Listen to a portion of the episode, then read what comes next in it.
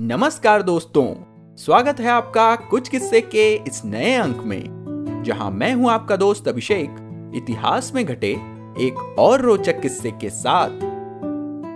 तो किस्सा कुछ यूँ था कि जब दर्शन से मिले आत्मविश्वास ने सचिन से बनवाए 148 रन।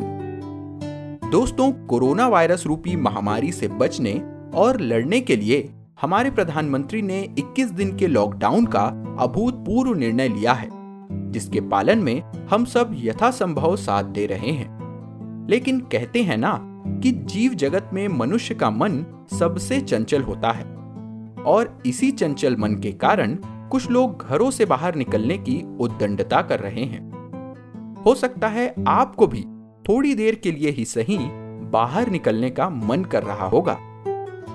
तो मैं आपसे बस यही कहना चाहूँगा कि संयम रखें और अपने आत्मबल को बढ़ाने के लिए ईश्वर की आराधना करें। मुझे पूरा विश्वास है कि इससे आप अपनी आंतरिक शक्तियों का अनुभव कर पाएँगे। जैसा कि एक बार महान क्रिकेटर सचिन को हुआ था। जी हाँ दोस्तों, अभी की अत्यधिक सांसारिक दुनिया में देर सबेर हमारे मन में ये प्रश्न ज़रूर कौंधता होगा कि क्या धर्म हमारी आंतरिक शक्तियों को इस तरह बढ़ा सकता है कि हम उनसे वो सब हासिल कर सकें जो सामान्य मन स्थिति में करना बेहद मुश्किल होता है। तो इस सवाल का जवाब आपको सचिन की आत्मकथा प्लेइंग इट माई वे में मिल जाएगी। इसमें वे बताते हैं कि कैसे ईश्वर के प्रति अटूट आस्था हमारी आंतरिक क्षमता को बढ़ा देती है। मित्रों यह किस्सा साल उन्नीस का है। तब श्रीलंकाई क्रिकेट टीम तीन मैचों की टेस्ट सीरीज़ खेलने के लिए भारत आई हुई थी। तीन टेस्ट मैच का अंतिम मैच निर्णायक साबित होना था, क्योंकि पहला और दूसरा मैच ड्रॉ हो गया था। लिहाजा दोनों टीम अंतिम मैच जीतकर सीरीज़ अपने नाम करने के लिए कड़ी मेहनत कर रही थी। ये किस्सा मुंबई में खेले गए उसी तीसरे मैच का है। पहले दिन का खेल खत्म होने को था, तब सचिन की बारी आई। और इसीलिए उस दिन सचिन आठ रन पर नाबाद रहे।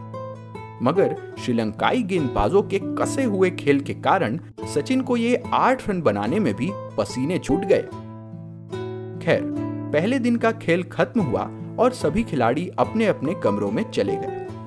मगर परिस्थितियाँ कुछ ऐसी थी कि सचिन बहुत तनाव में आ गए, जिसके कारण उन्हें नींद तक नहीं आ रही थी। बहुत प्रयास के बाद भी जब रात एक बजे तक नींद सचिन की आँखों में नहीं उतरी तो उन्होंने दोस्त अतुल रानाड़े को फ़ोन किया और दोनों मुंबई की सड़कों पर घूमने निकल गए। वे सिद्धि विनायक मंदिर पहुँचे और वहाँ शिखर के दर्शन किए। सचिन ने बेहद गहरे मन से वहाँ प्रार्थना की और अगले दिन के खेल के लिए शक्ति मांगी। उसके बाद दोनों मरीन ड्राइव पहुँचे और मिल्क शेक पीकर होटल लौट आए। बस फिर सचिन को तुरंत नींद आ गई। अगले दिन वे एकदम तरोताजा होकर उठे। तैयार होकर मैदान पहुँचे तो उनके मन में श्री सिद्धि विनायक मंदिर के दर्शन से मिला आत्मविश्वास था। सचिन अपनी आत्मकथा में लिखते हैं कि ना जाने कहाँ से मुझमें वो आत्मबल आ गया। स्वयं पर भरोसा बढ़ गया, जिससे उस दिन मैंने अप्रत्याशित रूप से 148 रन बना डाले।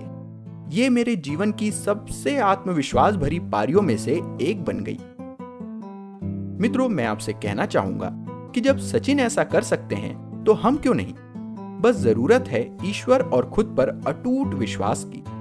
तो बस, रामनवमी के इस पावन पर्व पर श्री राम के दिव्य चरित्र से प्रेरणा लेने का प्रयास करें। घर पर रहें, सुरक्षित रहें और बने रहिए हमारे साथ क्योंकि सर सचिन के जीवन से जुड़े ऐसे ही प्रेरक किस्से हम सुनाते रहेंगे आपको, और वो भी एक नए और आसान प्लेटफॉर्म पर।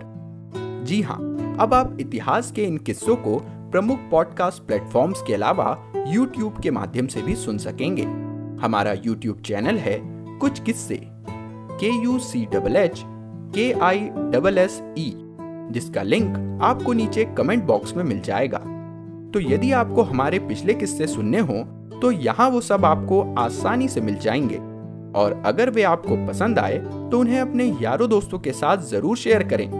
अपनी प्रतिक्रियाएँ और विचार हमें कमेंट्स के ज़रिए बताएँ, और अगर इसी तरह के और भी रोचक किस्से आप सुनना चाहते हैं तो हमारे चैनल कुछ किस्से को सब्सक्राइब या फॉलो करें और नोटिफिकेशन ज़रूर ऑन कर लें। क्योंकि अगले अंक में आपको सुनाएँगे, अंडमान के सेलुलर जेल में काला पानी काट कर लौटे एक क्रांतिकारी की बेहद प्रेरक कहानी। तो दोस्तों, आज के लिए बस इतना ही। जल्द मिलेंगे इतिहास में घटे एक और दिलचस्प किस्से के साथ। तब तक के लिए अपने दोस्त अभिषेक को दीजिए इजाज़त। नमस्कार, जय हिंद।